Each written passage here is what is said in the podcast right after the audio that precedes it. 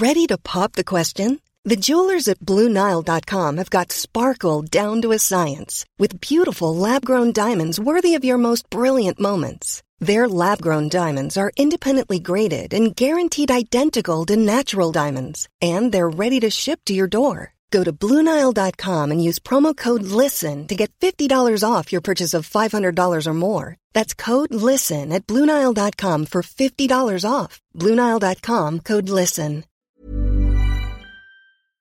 No puedo trabajar junto a puro pendejo. Pero señor Ursúa, no, no podemos poner eso. Bueno, a ver, ponle.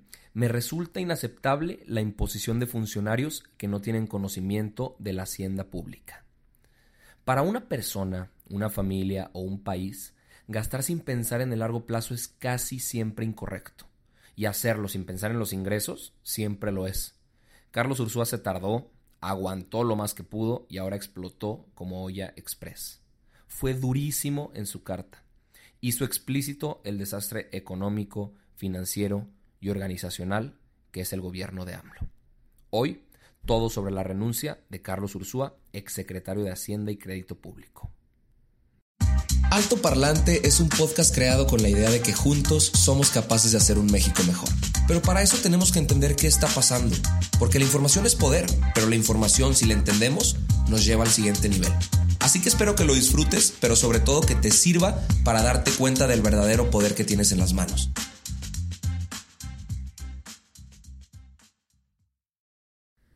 Amigos, excelente martes. La semana apenas va arrancando, pero un montonal de cosas han sucedido.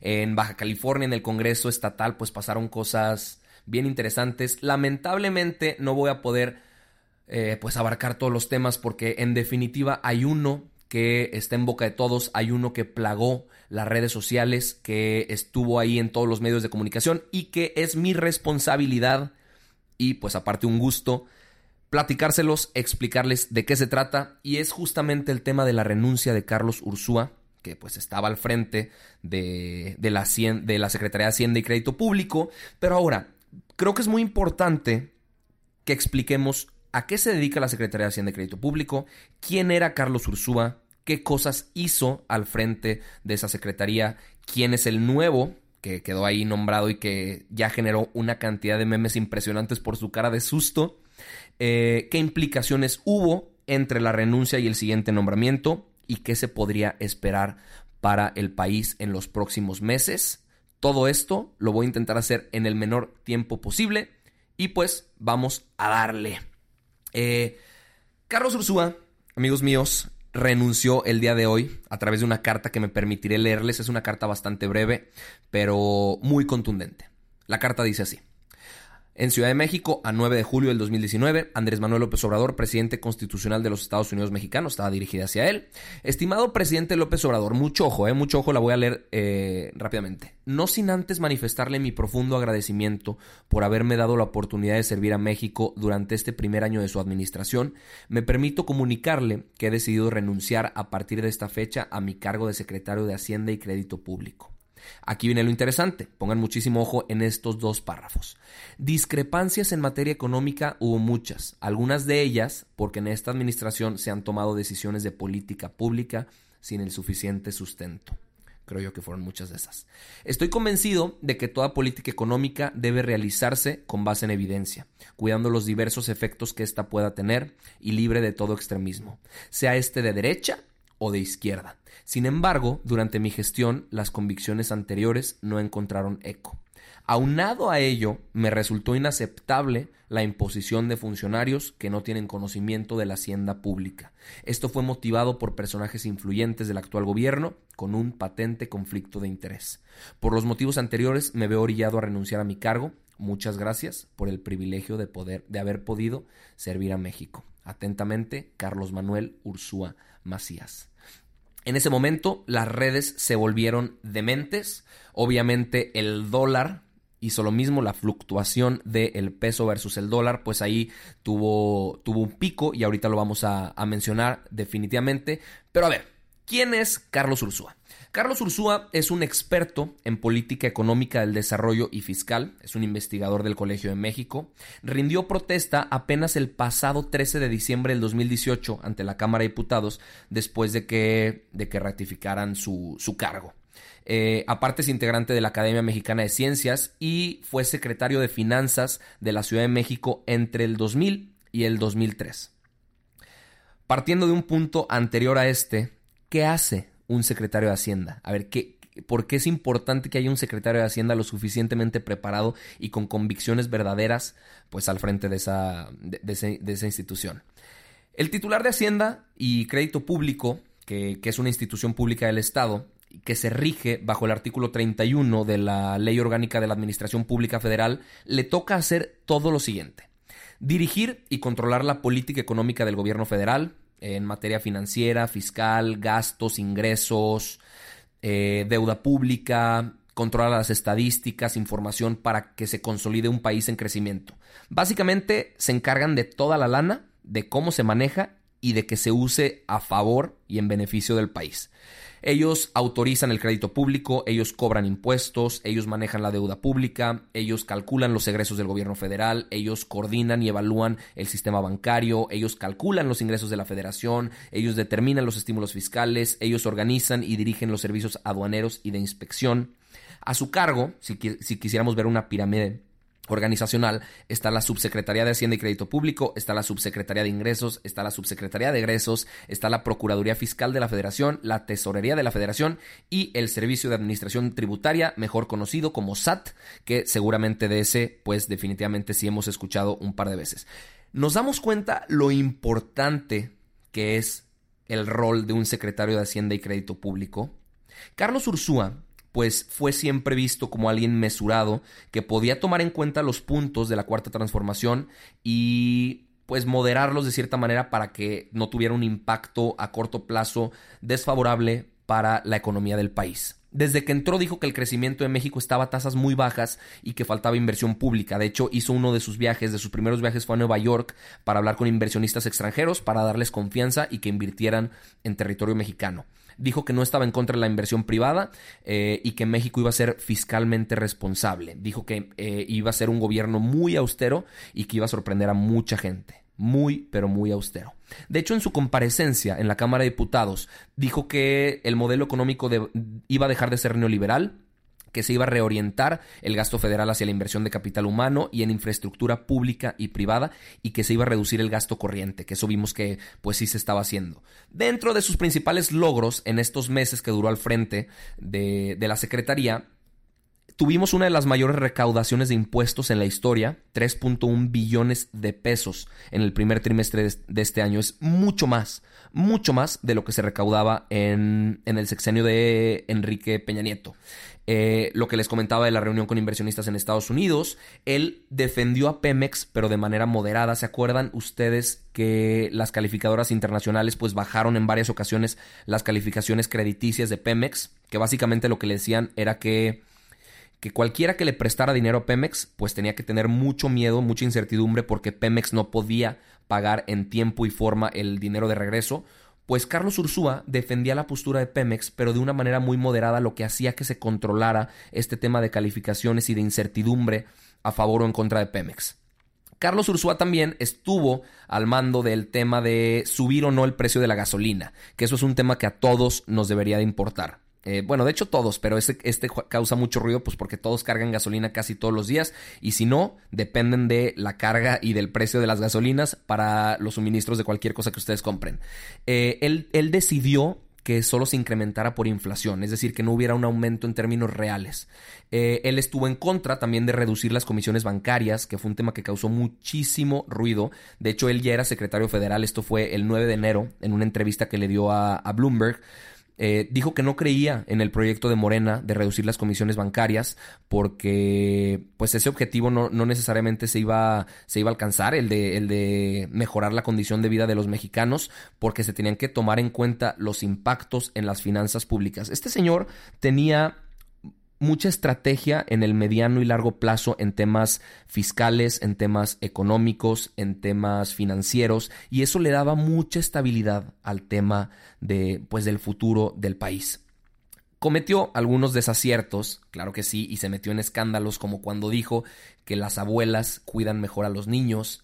Eh, ¿Se acuerdan cuando se cancelaron las estancias infantiles y y, él mencionó, pues respondió que, las abuelas iban a cuidar mejor a los niños y que no había de qué, preocuparse.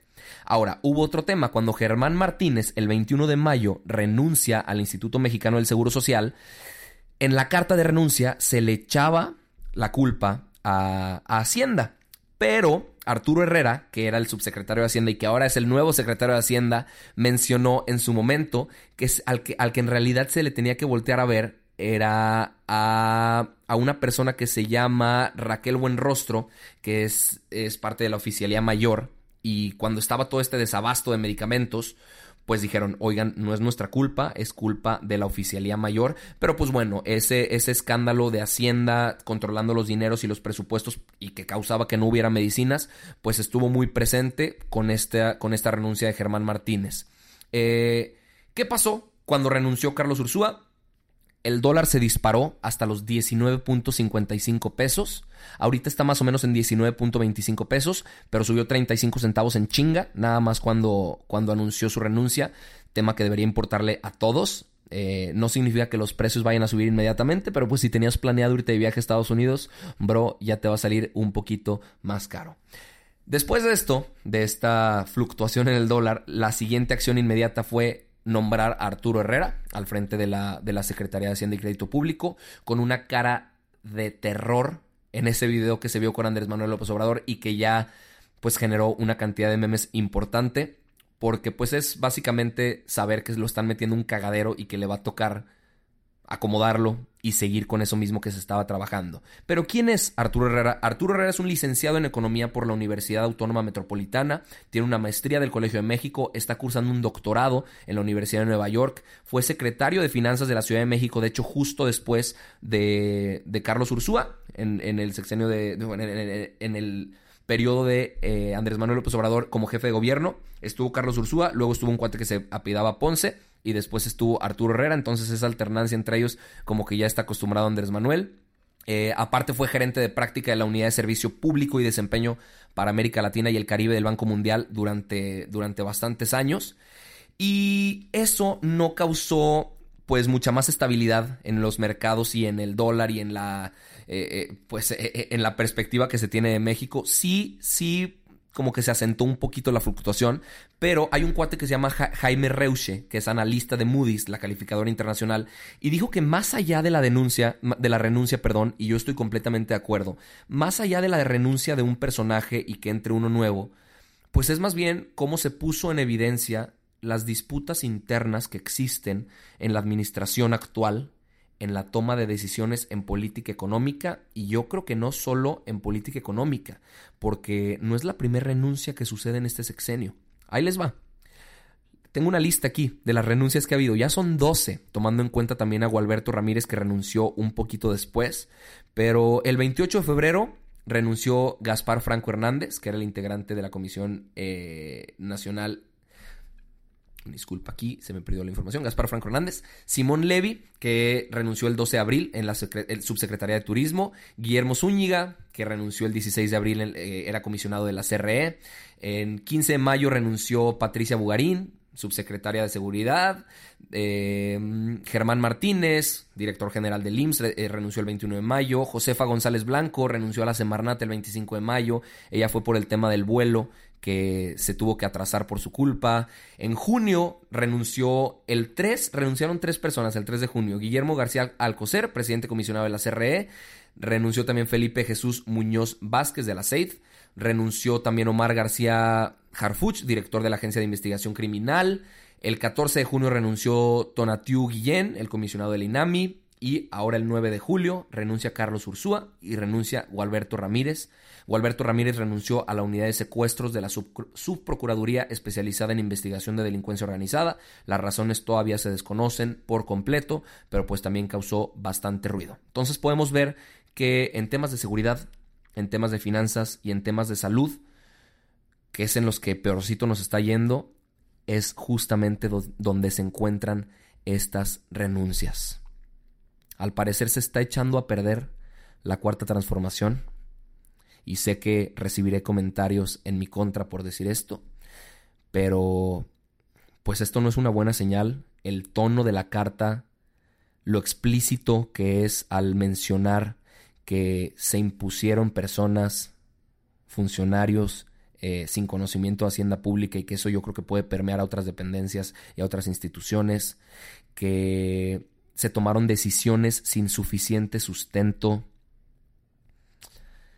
Yo creo que se está echando a perder la cuarta transformación y se está cayendo el cirquito que tenían bien armado. Esta carta al parecer va con postdata secreta a tres personas en especial. Raquel Buenrostro, eh, que está al frente de la Oficialía Mayor, Rocío Nale, secretaria de Energía, que ha tomado decisiones bastante estúpidas y que yo creo que de estar en sus manos las decisiones del sector se pondrían en riesgo las finanzas públicas del país y ella ni siquiera tendría idea de lo grave que podría ser. Y Alfonso Romo, que es jefe de la, de la oficina presidencial porque se ha sabido que él tiene injerencia en nombramientos de directivos, especialmente de la banca de desarrollo y en el sistema de administración tributaria. Se está echando a perder la cuarta transformación y la renuncia de Carlos Ursúa es una muestra de ello.